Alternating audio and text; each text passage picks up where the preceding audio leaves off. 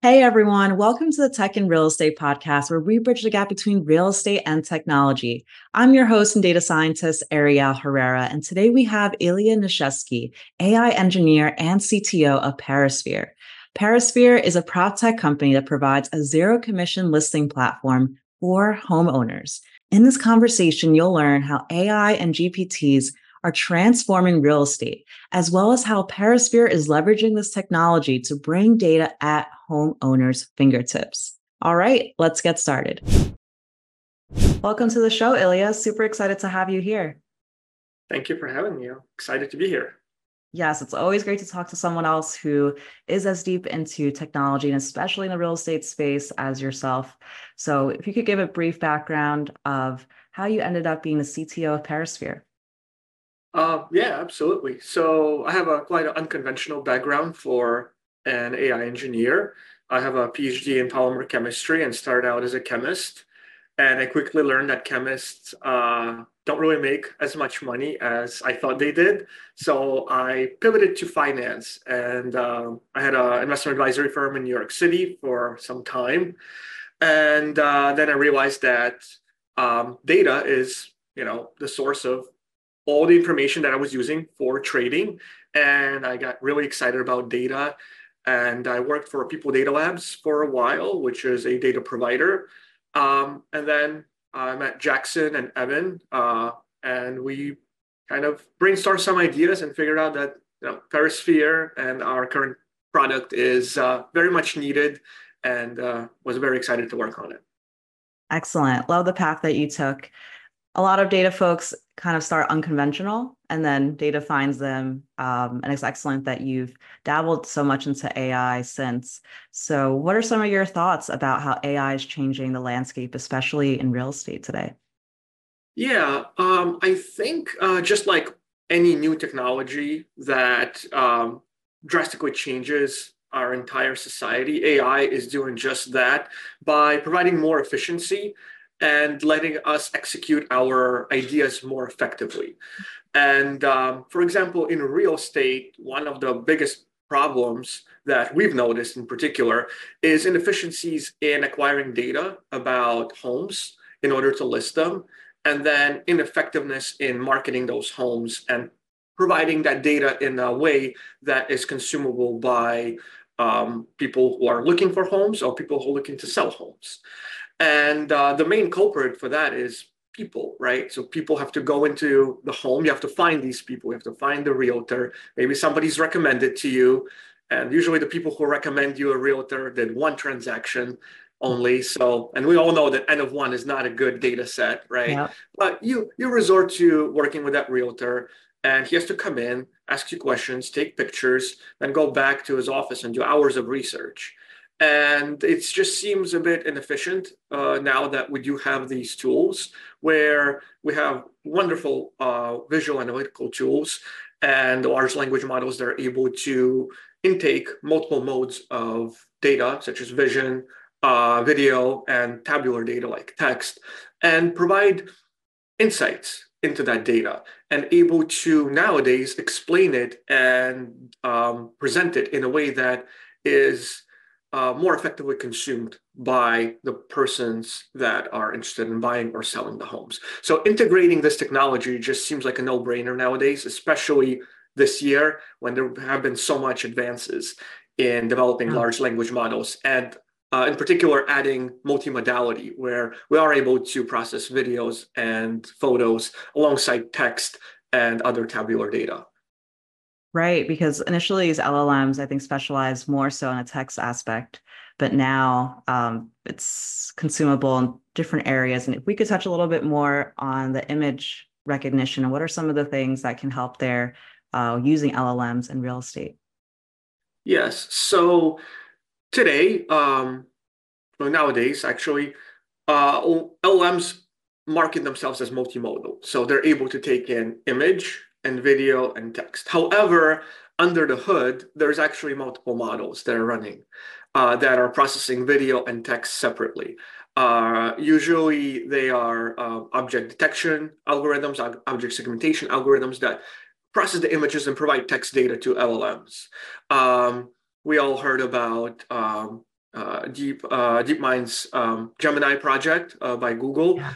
that is uh, marketed as a first fully multimodal uh, LLM. However, I'm a bit skeptical at this point, even though I've commented quite uh, a lot about it on, on LinkedIn.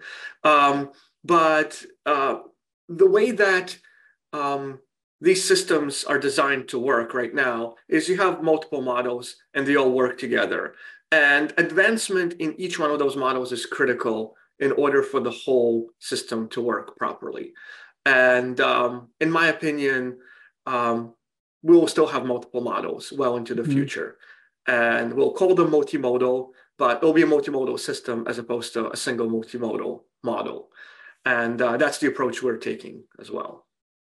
Excellent. And taking a step back in terms of multimodal, someone uh, maybe not as versed into technology may think like, what is a model? And now you're talking about multi-models. Like, uh, if you could just give a little bit of a background of uh, that you're breaking that down for someone to understand.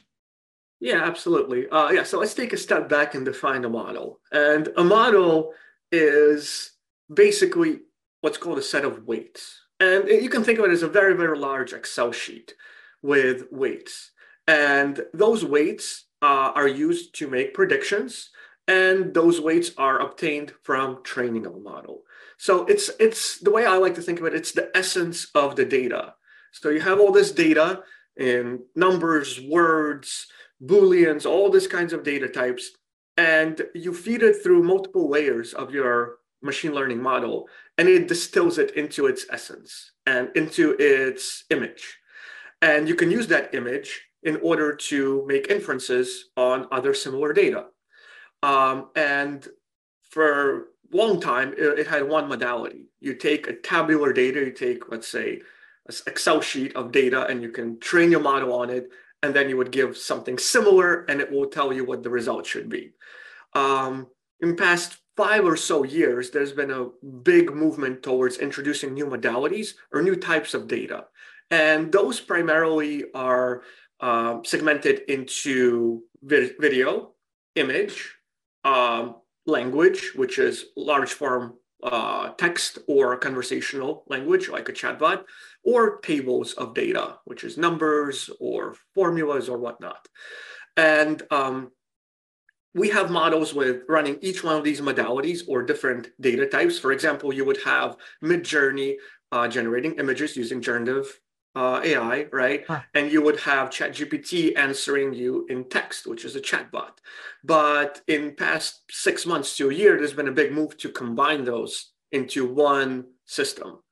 And um, for example, ChatGPT uses number of models. It's not just GPT-4 is not one model. It's actually probably dozens of models chained together. Uh, but it provides this uh, experience of being able to give your model an image or a video mm-hmm. or sound, like with uh, OpenAI's Whisper, and it will return to you a result in the mode that you want. So you can tell GPT-4, hey, show me an image of a kitten uh, with voice using Whisper, and it will provide you a picture of AI-generated kitten.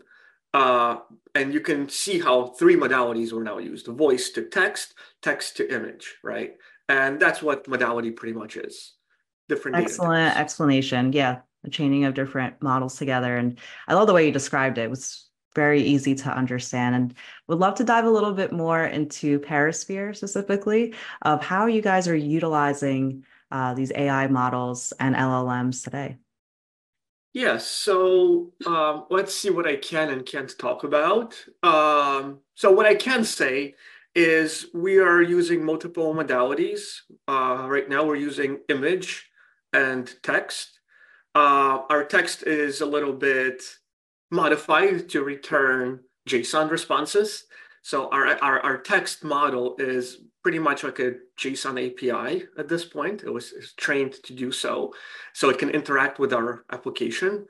And uh, we basically use um, TensorFlow, which is Google's package for image analysis, yeah. um, to build uh, image segmentation object detection models to be able to intake images of um, uh, you know that you, uh, you consumer would obtain within their home and be able to identify objects in those images And we would then uh, have a, a, few layers of uh, LLMs that um, intake the text data about those images and uh, deduplicate them. So we get a list of unique images for a particular room.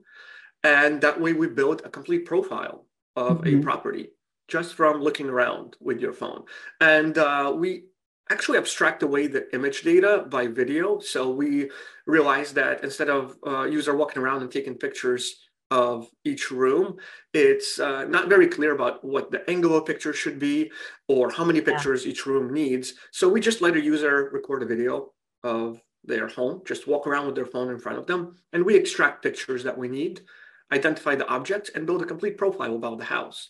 So what kind of color walls you have, what kind of wow. objects you have in your wall, like uh, in, in, your uh, home, for example, fireplace, uh, staircase, architectural design aspects, everything that we might need to know, building materials. And we take that profile of a home and pair it with tabular data, such as demographic data, um, neighborhood data, uh, um, comp, uh, uh, comps pretty much, so similar homes in your neighborhood, as well as um, data that we can obtain about that property in particular, such as how many acres uh, of land does it sit on, um, and uh, when was it last transacted, its transaction history, and, and we just have this complete profile of a life cycle of a home paired with inferences from images that gives us unprecedented um, view of the essence of that home, right? Yeah when was it bo- born and what is it like now? Uh, what were the numbers when it was built? What, what, what are the numbers of it now? Did somebody add extra rooms or whatnot? But also, we extract that visual information that is crucial to determining whether somebody likes something or whether something's worth whatever it's mm-hmm. worth. And what, one of the analogy I like to give is, uh, for example, you have a granite countertop uh, in your kitchen. It might be worth X amount of dollars in New York City, but it might be worth much less in Austin, Texas, because maybe granite is mined locally there. And we are taking that information about the origin of each building material and also use it in tabulating the overall price of the property. And that gives us a unique uh, view into the being able to determine the price of the property based on the objects inside. How much does each object drive the value of the property? And uh, in the future, it would give you suggestions of what, for example, modification you should make to your home in yeah. order uh, for a given amount of money in order to increase your property value by X amount of dollars. And um, from what I see, um, not a lot of people are doing these kinds of analytics, and we found that uh, you know, we have to do it. Like it's just a no brainer, right?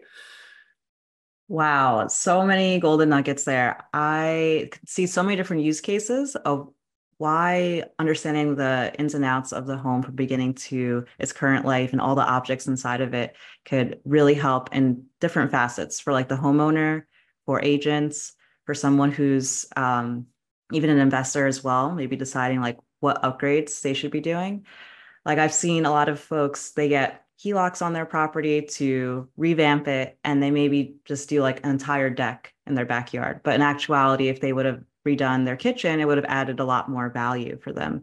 So is that where you see uh, Perisphere going in terms of recommendation to users of like what areas of their their home they should be revamping or rehabbing? Yeah, uh, that we can see um, sometime down the line we will tackle that, and that's one of yeah you know, my uh, in my opinion, one of the most exciting uh, use cases for this data. But we're starting out with uh, letting users uh, be able to build a property profile on their own and be able to sell their home on their own without the inefficiencies of using a realtor, uh, yeah. which usually charges two to six percent and and of a home. And in my opinion, with modern day technology, it just doesn't make sense. It's too much money, right? Yeah. And uh, we, we, we would like to empower the user to be able to effectively gather information about their home in a way that they can convey to uh, the buyer. Uh, so, for example, everything about their home, also mechanical, MEP, like mechanical, electrical, plumbing, uh, what kind of appliances they have, uh, home design, uh, building materials, neighborhood data, demographic data, put that together into one beautiful profile that can be served to a buyer and uh, connect the seller to a buyer and let them, you know, figure it out. And I think that is uh, probably uh, uh, the direction that real estate industry will be going in the future is eliminating inefficiencies and yeah. monetary inefficiencies are the biggest things that people look at. It's two to six percent of the value of a home. I mean, even a stockbroker doesn't charge that, and they handle way more money than a realtor, right?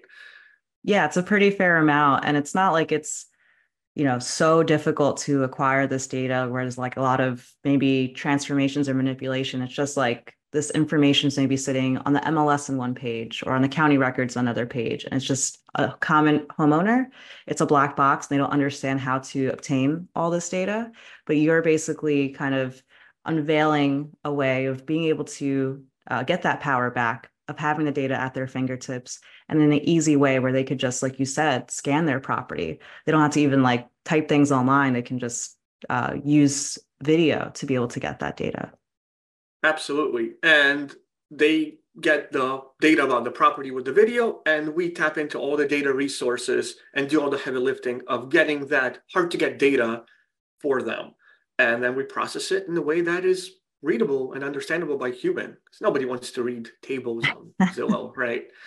Yeah, exactly. And I really like that you mentioned um, how you're considering the location as well. Like you said, with the granite countertops of one area that could be less costly, another area more costly, and and locality is so important in real estate. Um, is are there any other findings that you've noticed when looking at uh, uh, using Perisphere in different regions? Uh, yes. So right now we're focusing on the tri-state area plus Pennsylvania. So New York, New Jersey, Connecticut in the Northeast plus Pennsylvania. And uh, in those regions, we, we have some interesting um, inferences that we have made. I'm not sure if I can talk about them here or, um, as a matter of fact, there's so many I can't even, uh, you know, kind of bring up one. But um, what's what's important to uh, one, one of the important things that I've noticed is uh, value of the land.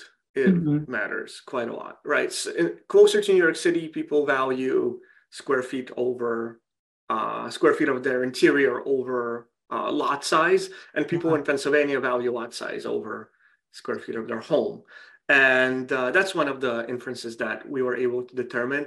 Um, but there, there are quite a few others that um, I'm not sure if I can talk about right now. Yeah, that's fine. I love that you guys are starting with the tri-state area, which is uh yeah, where I'm originally from. So it's from home. Uh and then getting that correct before branching out just regionally. What I've seen is as we've been doing coffee closers on our end, um, the need to want to see everything nationwide at once but then what you get is a product that actually isn't really good accuracy wise in any location. Um, so I think starting at a particular location first and then scaling up is the right approach, which is what you're taking. Yeah, absolutely. And each re- region kind of has its own thing going on, and yeah. you have to understand it and be able to extract that data. And um, yeah, so we decided to start small and get get tri-state area right, and then we'll be able to grow outwards and hopefully cover our entire US within a year or so. Excellent. Yeah. And on our podcast, we do have some folks who they are aspiring entrepreneurs as well. Uh, they maybe want to build their own prop tech apps in the future.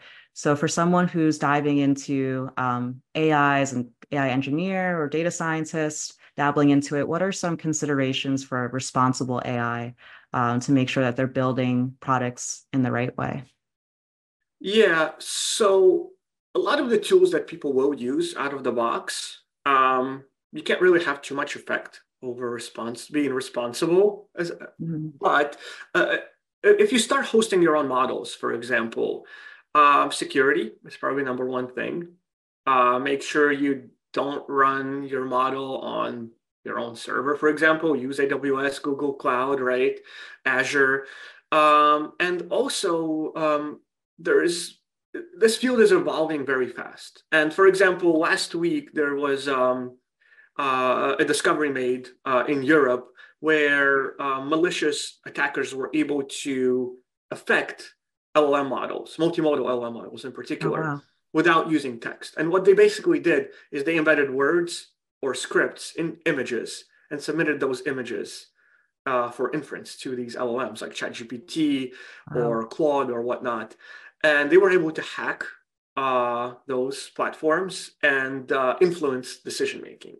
So and that's new. Nobody thought about this before. So now we're at Perisphere thinking, okay, so now we need to screen all the videos and images to make yeah. sure that somebody doesn't just record a video of some code or some words and you know blast our LLM endpoint and try to affect the way that results are produced for other users.